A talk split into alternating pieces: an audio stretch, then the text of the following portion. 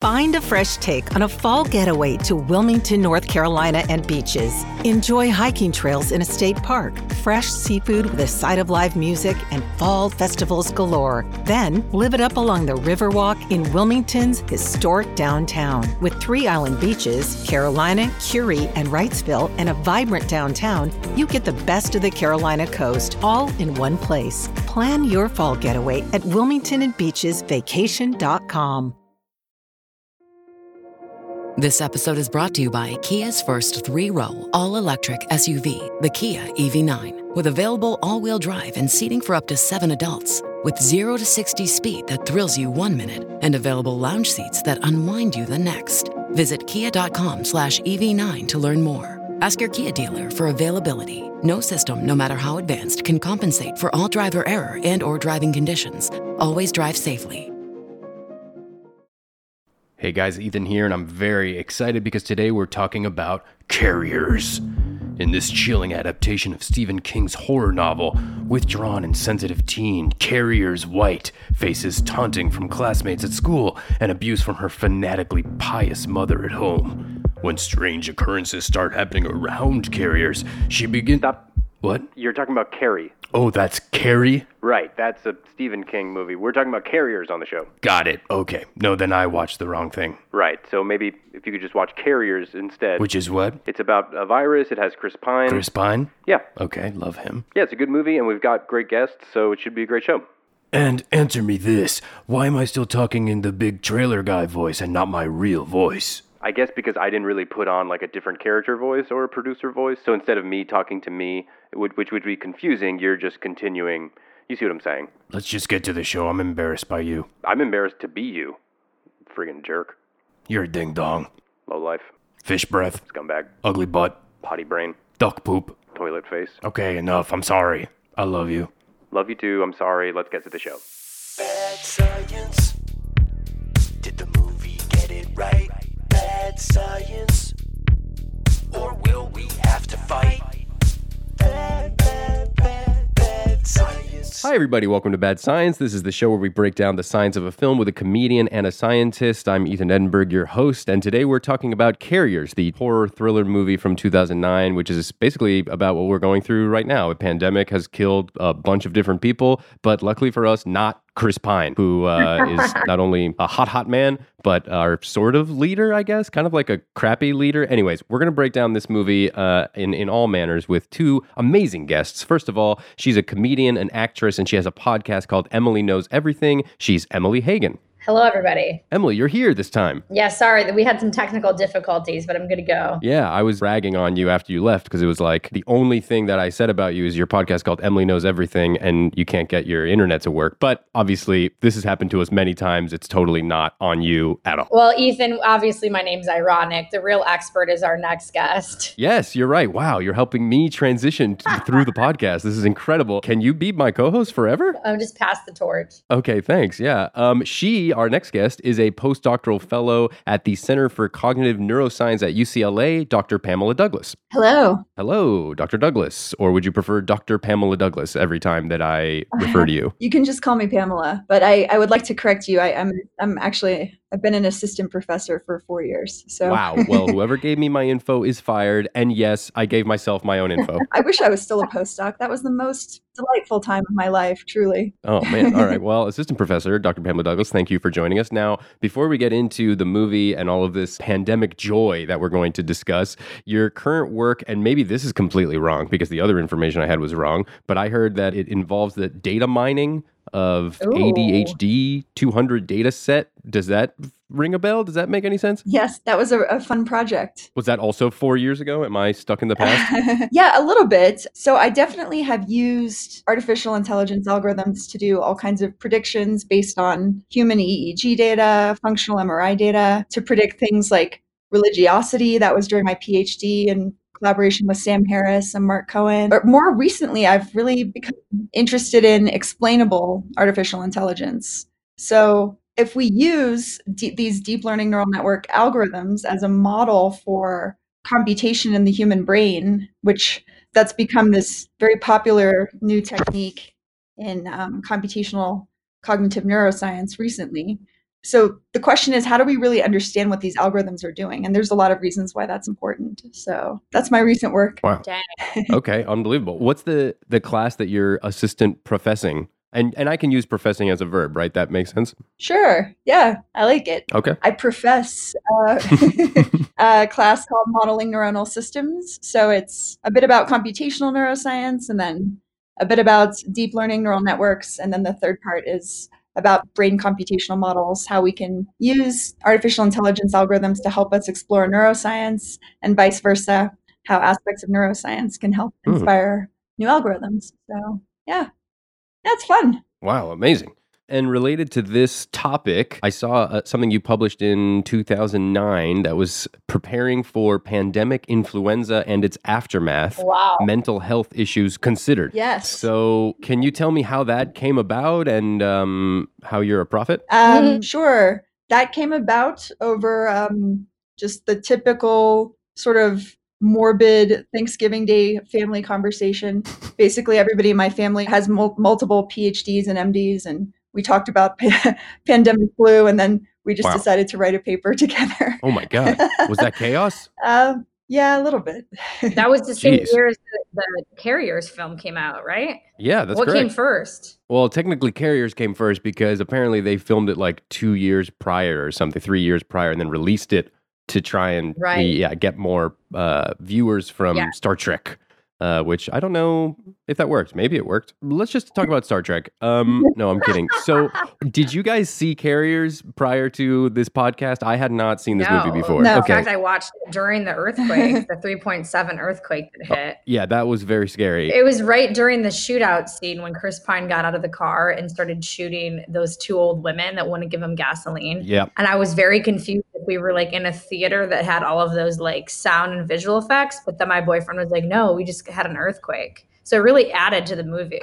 Wow. Okay. So yeah, for you, it's like even better. Like hopefully more earthquakes happen while you're watching movies to really engulf you in the suspense. Yeah, especially if Chris Pine's in them. Yeah, for sure. I mean, is there somebody hotter than Chris Pine? That's a scientific question. I thought that was why we were here today, was to talk about it. And then my boyfriend during the movie was saying that my brother reminds him of Chris Pine, and now I cannot unsee that. Oh my God, I'm so sorry. And of course, I told my mom, and she's like, your brother's much better looking than Chris Pine. I was like, oh my God, you're such a mom. What did you think of the movie? I thought it was strangely very, very realistic, actually, and incredibly scary. Yeah. I am currently at my family's cabin in the middle of nowhere at 12,000 feet altitude. Whoa. And I normally am not afraid because there's just woods for miles and miles and miles. But I just got a little bit scared watching this movie. It was a lot of aspects were very realistic. They had the N95 masks, so many different aspects of the euthanasia I thought were probably fairly realistic. Sure. What aspect of it scared you because you're in the mountains? I don't know where they actually shot the movie, but it looks like Colorado where I am. So it just felt a little close to home. Oh, okay. Emily, what'd you think? You have a good time? Yeah, I thought it was less about the virus and more about like human behavior and how it made me really question like if the people in my life would betray me in a time like that. And my answer was yes. I also thought it looked like all the people that were infected looked like vampire facials gone wrong. I don't know if you're familiar with that vampire facial. No. The Kardashian branded it. It's where like they take blood from different parts of your body and they inject it into your face. Holy crap. And you basically end up looking like how that zombie looked for a few hours, but then your skin rejuvenates and then you look like a Kardashian again. But I don't know if, Pamela, if you've ever gotten a vampire facial, but if you guys are listening at home, Google it and you'll see that the zombies looked exactly like the movie. But yeah, I thought there were a lot of weird elements that were definitely realistic as to what's going on. Can I give myself a vampire facial here? Because I'm quarantined and I really want one. So is there a way that I can, take some blood from my foot or something? They're so dangerous. Someone contracted HIV from a vampire facial. So they were like the most controversial skincare procedure of the last decade. Wow. Okay. By the way, that was not a fact. No, that's a fact. If you say it on the podcast, it's a fact. That's how I'm treating everything now. You brought up, Pamela, the masks that they wore, and I was looking that up because, obviously there's like everybody's talking about masks now for our own reasons. And I was reading that they were wearing like construction masks, like dust masks that actually would not prevent airborne viral bacterial agents. So is that true? Or because you said they were the legit masks. Actually, I'm not sure about that. They looked like the legitimate mask. Okay, so I actually have the F95 mask. They have like a little square thing in the middle. These ones were the dust masks. Okay, so similar enough. I have a dust allergy, so I used to have those dust masks. But what I noticed, and I don't know if you guys noticed, none of the people were wearing the masks when they needed it the most. Like when they would go into the buildings, they had their masks like around their neck. Did you notice that? Yeah. Their masks were like worn at the wrong times, I felt like. I don't know if that was just like bad directing or what. Pamela, did that strike you? Did you feel like they were only wearing the masks during? Because I felt like they would put on the mask when they were close to somebody else who was infected. That was like the only time. I noticed they didn't have the masks on when they were entering abandoned buildings. Very interesting. I don't know. I mean, I don't know if you saw even the trailer. The trailer was very fascinating to me because it actually, I know this movie's, I guess, 11 years old, but you're saying it's more like 13 years old. It just seems so retro to me. It starts off and it has this map, you know, and they use the classic heat map colors that are standard to movies. So the virus is always orange or red against the blue background, and then the whole world gets taken over in 5 days. And it starts off, and it's first we had the plague, then we had, you know, the Spanish influenza. Now we have this avian flu. That style of trailer just seemed incredibly retro to me. And then when the movie starts off, you're just right in the middle of it, and there's really no explanation. Like, why are these people alive when everybody else seems to be dead? Right. Yeah, I do think, piggybacking on what Emily said, it is way more about the like interpersonal relationships than the virus or like society. A lot of those questions just never got asked, never got answered. And I guess we're just not supposed to care about it. I don't know. I mean, like literally I was watching it and I was like, I didn't even know that they were brothers until like midway through the movie. I don't know if I just missed something, but it was hard for me to figure out the dynamic of who was who in the car. Right. Yeah. I don't know where I picked that up, but I think they said at some point, my biggest issue with the movie, and Dr. Pamela, you tell me if I'm wrong here, but I looked up just the word carriers of any disease are not affected by the disease themselves, that they just are the people that transmit it to others but don't suffer from the effects. So to me, it just seemed like, well, the name in and of itself is not none of these people are carriers in the movie. That's true. Oh, although Chris Pine kind of thinks he is. Yeah. And so it's unclear if he's one of those people that is asymptomatic, yet potentially carries antibodies, but doesn't actually display the symptoms of the disease. But that is a good point. So it should be called might be a carrier. Might be a carrier. I think I'm a carrier. I was kind of like, I didn't think Chris Pine had much chemistry with that girl, so I didn't really blame him for kicking her out of the car. I just like protecting my own like wanting to be in the car with Chris Pine, virus or not. But I was like, I didn't really feel their connection, so it kind of made sense to just like left it to the wayside. I was kind of shocked by it just because they put that like partition up. And I do want to ask Pamela, if you think that partition would protect you, and are people doing that now, like in their homes, if they think somebody's sick, or in hospitals with that? I don't even know what they use there, but they use this partition when they like encounter a dad and his daughter who's very clearly sick. She has blood all over her mask. Couldn't even clean the GD mask. Anyways, they put this partition up and it's like, okay, well, that's cool. You can travel with us for a bit. But as soon as he finds out that like his girlfriend has it, they just dump her in a gas station. It's like, see you later. Right. I think, well, one of the things that's kind of interesting, I guess, in the world of science is everyone knows that certain things are debated, like the neural code, but actually whether or not viruses are alive is still somewhat contentious. Wow. And so they go in there at this one point and they just have all of this Clorox and they're going in there to kill the virus. So the language is always biased in favor of viruses actually being alive. Right. But it's not clear that they really are. So how would it work if they were dead? Or how would you even categorize that? I mean, if they're able to spread, like bacteria is alive, right? So wouldn't it, I don't know. I just can't picture how viruses wouldn't be alive. That's like shocking to me. Yeah, it's kind of interesting.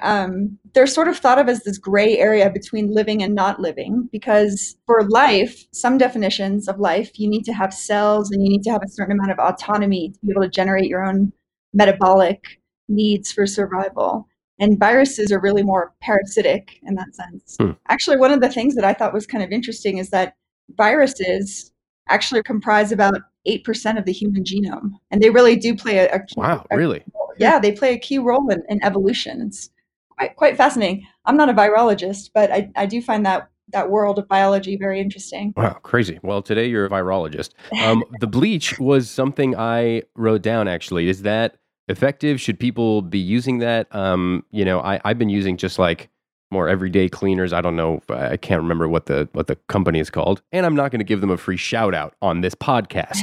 However, that's what I've been using to, like, you know, I know everybody's using your antibacterial hand sanitizer. But yeah, in this movie, it's like all about bleach. They just take bleach with them everywhere and like coat things with bleach. So should people be doing that? Is that the most effective thing to do? Is that dangerous? I imagine that bleach would be very, very effective, probably as much as the 70% ethanol solution. That would be my guess, but I haven't seen any studies comparing bleach with ethanol solutions. So I don't know, actually. Okay. What I thought was weird was everybody, like, I feel like, you know, Pandemic, the show was released like a few months ago on Netflix, and then Carriers. Do you think that all of these movies that are released are to prepare society for things like COVID to happen? Whoa. Conspiracy. Not even a conspiracy, but it's like, I don't know, like, why else would they know all this stuff? I don't know. It just seems like they purposely put things out in the media to prepare people for when something really bad does go down. I agree that there's a lot of scary media stuff out there. But I think there's just a certain in both. There was a pandemic, and there were bats flying around at the beginning of Carriers. That's true. Yep. I think there's just this certain probability of viruses jumping between species. Right. It's said that when the Europeans landed in the US, we brought all these viruses to the Americas. But the idea is that humans in Europe at the time had a lot more domesticated animals, and they were in a lot more close contact with animals than the people in the Americas. And that's why the infection didn't go the other way around. That's why the Native Americans didn't infect the Europeans. Wow. But something that's actually kind of fascinating. I don't know. Have you guys heard of convalescent plasma treatments? No. So this is kind of interesting. So viruses can jump between species, but so can immunity. So a long time ago, in the 1890s, roughly, diphtheria was a big problem in children. And this one guy, von Baron, I guess, discovered that you could take animals that have recovered or convalesced, and you could take their immunity and you could transfer it from the blood from one species to another. So this actually became a very popular treatment for a while. It would be a great drunk history episode, actually. Yeah. Why aren't you on that? Are there, I mean, I assume we don't know of species that are immune to COVID-19 that we could steal their blood. So actually, in some sense, humans that have already recovered or convalesced COVID-19 patients could actually volunteer to donate their plasma to use it as a prophylactic measure or as a treatment if you catch it early enough. Wow. Especially in potentially populations that are, you know, at risk. So elderly people or people with lung conditions. If I understand you correctly, if someone you know has recovered from COVID-19 and you could do a vampire facial with them and that way you would be cured? You would be immune? Yeah. It's the vampire facial cure. There's some drawbacks though. And you look better. For everyone's record, if you Google vampire facial, it says a trendy skincare treatment that involves drawing blood from a client's body, placing it in the centrifuge, then reapplying it to the face to promote cell renewal. I mean, it sounds healthy and legit, but also I feel like I shouldn't mix up my blood. Like, it's where it is for a reason. Maybe this is just a natural inclination or something. It's similar to microneedling, but more intense. I've gotten a microneedling treatment. I don't know, if, Pam, if you've ever gotten microneedling done, but it's a little bit similar, but it's just a more intense treatment. No, I've actually never had any of these treatments. Well, right now I'm putting aside all my treatments because it's not important during a pandemic. Yeah, but as part of the paperwork for this podcast, you guys did agree to do these treatments and then report back. So unfortunately, you have to do it. I have a question regarding, like, since we're talking about species. Yeah. There was this scene in the movie where the younger brother went into the house and saw that the dog started eating the dead person. I was wondering, like I have a Maltese poo and she like won't even eat an asparagus. Would a smaller dog eat me if I died? Or is it like a trait of a bigger animal? Because I like, she literally is so picky with her food that I doubt if I was rotting alive that she'd start eating my wrist. Think about like, cannibal, like dog, like how long it would take for this dog to start eating me? Because in that movie, it looked like the dog was really enjoying his owner's flesh. Yeah, that's true. Definitely true. I don't know. You haven't studied this, Pamela? You haven't sat in a lab and waited for a dog to eat a person? I'm just looking at my dog all day just thinking like, would you eat me if this happened? Like, would you be that dog? Yeah. You're looking at your boyfriend like, would you leave me in a gas station? It did make me wonder though, because during the movie, there's the dog scene and then there's also some horses that appeared to be alive. Mm-hmm. And it made me wonder if the disease couldn't go from human to certain other mammals. But I think for COVID, for example, I think there was a tiger in New York that got the coronavirus. Right. Yeah. Yes, I heard that. But in general, it doesn't seem to be affecting pets, right? Yeah. I've seen mixed reviews on that. Like people were not taking their dog out because they said that you could have COVID on the dog. Whoa. But then I saw that debunked in other articles. So I have no idea. Whoa. Pamela? I'm not sure either. One of the things that I started to think about, how do people name viruses? We have a specific naming convention for molecules like methane, propane, butane. But with viruses, sometimes the name seems to come from the species, like the swine flu. Right. And sometimes it seems to come from the location, like the West Nile virus. Right. Mm-hmm. This coronavirus could have had a much different name. Like it could have been called the Wuhan bad virus, for example. Right. I think that would have been potentially very negative for xenophobia and other issues that could come up. When I first moved to LA, I lived in Corona, California, and none of my Corona friends seemed to care at all about the name. But there are probably no one really cares about Corona, California either. I did hear there was a huge dip in sales for the beer. Yes, I heard that. Oh, that's terrible. Yeah, that's fun. Okay. It's gluten-free. Oh, okay. So now we have some promotion for Corona. Guys, Go out there and have a Corona. Okay, it's not their fault. Less than 30 parts per million if anyone has celiac disease. So. Wow. Okay, great. Multiple reasons to drink Corona here today. I didn't know that. That's interesting. Yeah. I'm a Guinness man myself, but I also don't really drink. All right, we're going to take a quick break and we'll be right back. The break is over. Here we go back to the show about science. There's a part where the kids are pretty close to death and then the doctor says that he gives them potassium, which I guess is going to kill them, like a bunch of potassium. Is that accurate or did that not make sense? So that kind of flagged in my brain that euthanasia scene because low levels of potassium should just essentially pass through you because your gut is smart and it's not going to absorb ions that it doesn't need. But I did look it up and there are some cases of people drinking very high concentrations of potassium and it is lethal. So. Wow. Yep. Really? It could be accurate.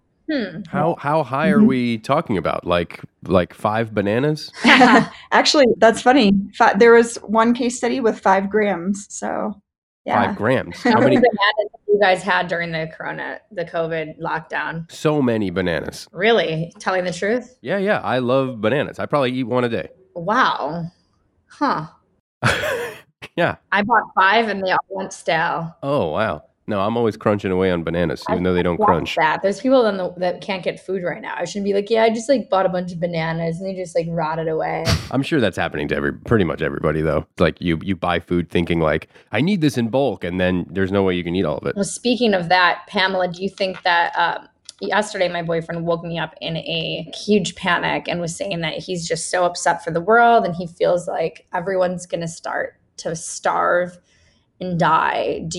But like my other friend just got McDonald's delivered to her house. So I'm seeing a lot of conflicting information here. Do you think that there's going to be a shortage of food or do you think this is going to flatten the curve? Yeah, that's a great question. So this week, there's a group in London at University College London, and they do these really exciting dynamic causal models.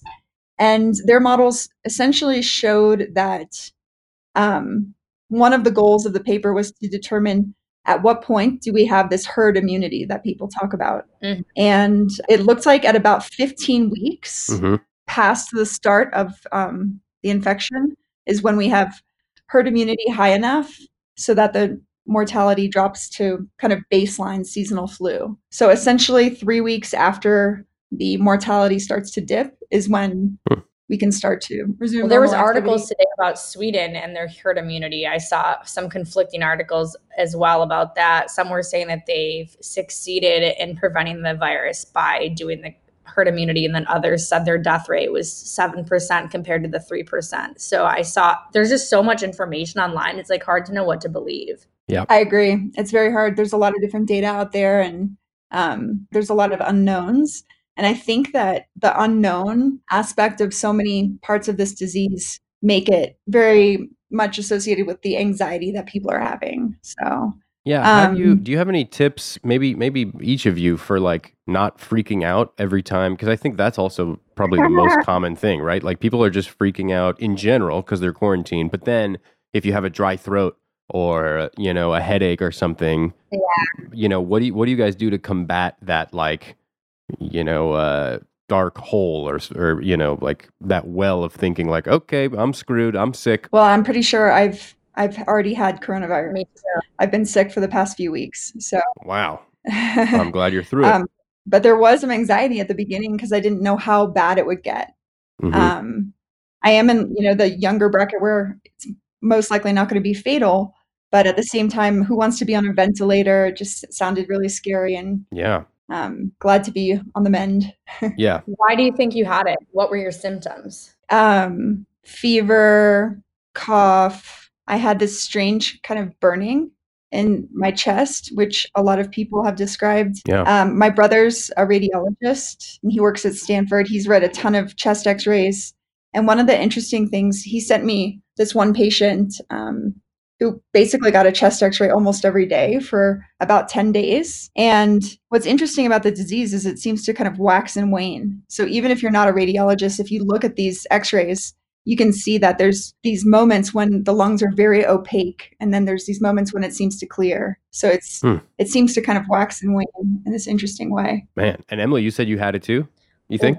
I worked the CES conference back in January. I was surrounded, and that every year I should just stop working that, because every year I catch something and it's never worth me going. I usually MC at CES. It's a consumer electronics show in Vegas, and 3 days after the show concluded, I was supposed to drive home from Las Vegas to LA, and I got so sick that I was bedridden.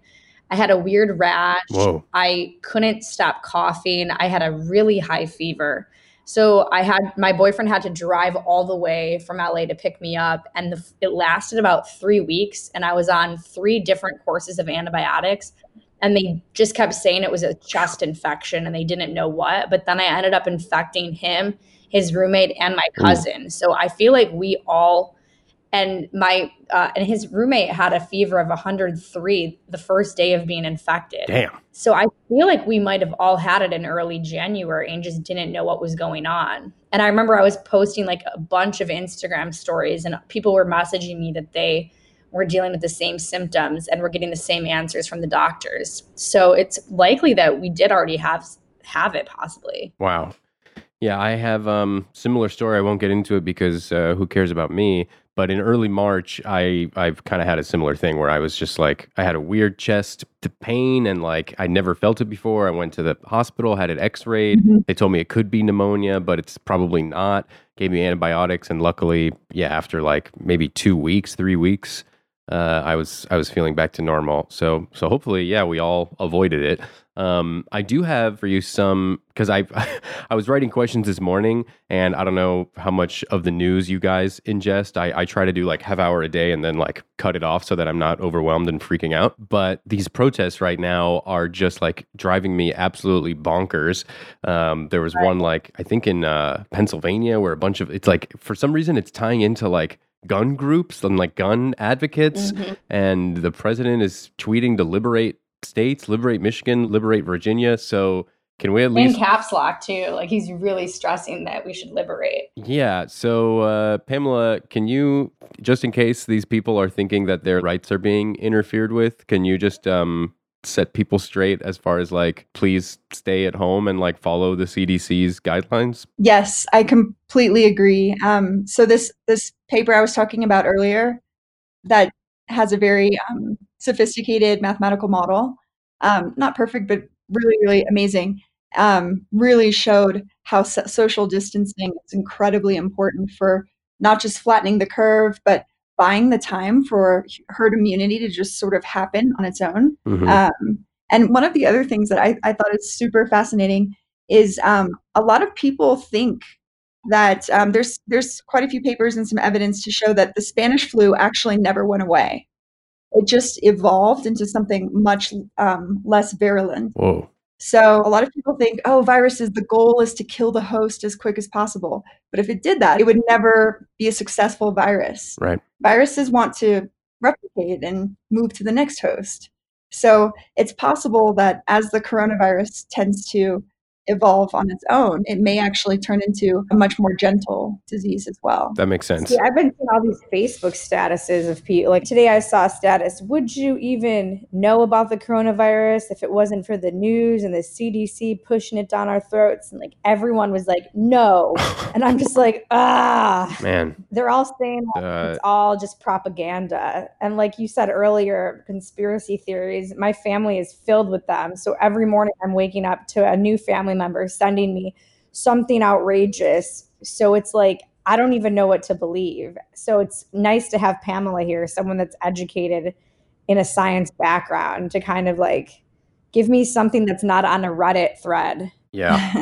I think we would know about it. So I can appreciate that debate. Would we know about it if we didn't have this connectivity that we have today and this amazing infrastructure called the internet? I talked about this with some of my other neuroscientist friends at UCLA, and we all agreed that we would know about it because it's a very severe disease. And back during the Spanish flu, everybody knew about the Spanish flu, and they started to implement social distancing measures back in 1918 as well. So yeah, we're just somehow less intelligent than we were like 100 years ago. I don't know how that works. I mean, Pamela's has, her brother's a radiologist. My brother is a flat earther.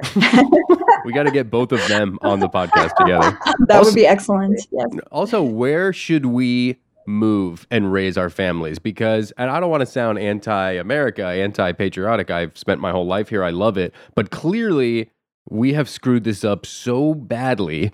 And I just think like, okay, well, what do you guys think? Where should we go? Like Iceland is apparently doing a great job and it's like gorgeous over there. So is that the move? Do we just start over our lives somewhere else? Bjork lives there. Yeah, I love Bjork. Yeah, same. I love Bjork too. We have neighbors with Bjork and they get healthcare right. Iceland's so like not Hollywood that my friend who's a major Bjork fan thought it was smart to go and knock on her door to tell her that, and she had like no security and opened the door and was like, can you not be on my property? But thank you. I'm glad you like my music, and shut the door. I mean, still pretty cool. Pretty ballsy of there's no they don't have like gates up like in LA, how you can't really have, there's no gated communities apparently over there. So if you want to stalk New York, I think it's the move. I want to plan it so that it's like a random encounter, like we both happen to be shopping for the same baked goods. And I'm like, oh, wait a minute. Aren't you Bjork? Yeah, definitely. I don't know what my friend was doing, but she was 21 at the time. So we forgive her. Yeah. All is forgiven. Well, thank you so much for joining me. I was writing some questions in a rage, so I'm trying not to, because a lot of states are reopening now, it seems like, I guess, at the end of the month. We're recording this towards the end here of April.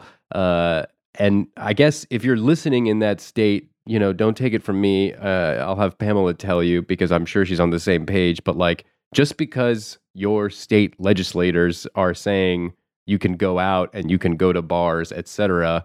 That is a really bad idea. Yeah, is that correct? Opening up hair salons. Like, dye your hair at home, people. Yeah. I just dyed mine. It looks better than the salon, and it's 1/10 of the cost, and I'm not infecting anyone. I don't know the exact day that it's safe to reopen. I think it's a little bit too soon right now. I think I would give it another couple of weeks until we start to see the dip start. And then from that point, wait about 2 to 3 weeks. And then you can start resuming normal activity. I would say if you do go out, definitely try and keep the social distancing. Doesn't it make sense that we should wait? Like, we should be the last. I feel like we have it the worst, and we've done the worst job at it. So I don't know. I mean, for me, just logically, it seems like let's just wait for other countries to figure it out and see how it goes for them. And then we can reopen. Yeah. I mean, that's something interesting to think about. I think circling back to what we were saying about flat earthers versus technology, sometimes radiologists. Yeah. Sometimes I'm completely amazed by human technology and what humans have achieved. We're getting, close to self-driving cars. And then on the other hand, you see in the news outlets, I saw a Twitter post from the Portland Police Department saying, please do not call 911 if you are out of toilet paper, which suggests that more than two humans called the Portland Police Department and asked for toilet paper. God, I'm not shocked at that at all. Really? I'd expect that from like a Dakota, but not from Portland. People are crazy everywhere. I think that's what we've learned through this pandemic. Realistically, Pamela and Ethan, how long do you think we're going to be on lockdown for? Yeah, let's take bets, actually. May 15th. Wow. You think, okay, so you're saying May 15th, all states will end the restrictions? No, I think it'll vary by state, but I think that by May 15th, the majority will be back. Wow. Back to normal. I'm going to say, I'm going to be a little bit more pessimistic. I'm going to say like June 1st, I think most or all states will have like way lesser restrictions, but it'll be like July 1st when I come out of the apartment. I mean, my friend's wedding was canceled. It was scheduled for May 31st, and that was in New York State, upstate New York. So I'm thinking June 1st, maybe June 15th. Okay. So we have May 15th, June 1st, and June 15th. And the winner gets a vampire facial? Sure. Okay. Great. One thing I wanted to touch on before we leave here is the three rules. Chris Pine sets three rules in this movie. The first is avoid the infected at all costs. Their breath is highly contagious. So that, for all intents and purposes, checks out, right? I mean, COVID-19 wise? Yeah, I think so. Okay. It's unclear to me if it's the breath or if it really needs to be more droplets of a cough. I heard it was droplets. My nurse friend said it's droplets. Okay. I think it's droplets. Maybe the more normal language for people to understand would be breath. But yeah, I think overall, rule one checks out. The movie is solid. Number two, disinfect anything they touch in the last 24 hours. Checks out. Well, actually, so this is interesting. I saw one news article that supposedly suggested that multiple weeks after the Diamond Princess had been evacuated, they found living coronavirus. Oh, no. And the last time I traveled was March 22nd. I couldn't believe that my visit to this Laureate Brain Institute wasn't canceled, but the couple in front of me in security had just gotten off the Diamond Princess. Whoa. I can't imagine that experience. Oh, okay. Let's get their information and get them on the program. That's fascinating. And the third rule is the sick are already dead. They can't be saved. And I think this one is probably where reality splits with the movie. Yeah, because it's not really the case. A lot of people are recovering. Yeah, exactly. So you don't have to abandon them in a gas station or shoot them through a car windshield. Although I got to say, I was pretty happy when one of those ladies shot Chris Pine in the leg. Totally. Pretty cool. Okay. Thank you guys so much for coming on the show. Emily, obviously people should subscribe to your podcast. Emily Knows Everything, but where else can people find you? Find me on Instagram.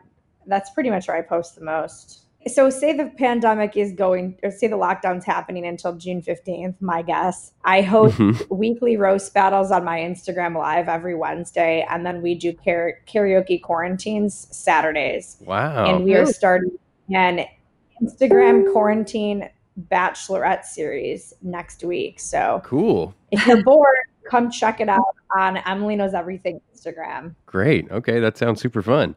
And Dr. Pamela Douglas, I assume once classes are open, they should take your class. But until then, anything you want to tell people about? Sure. I'm on Twitter, PKDouglas16.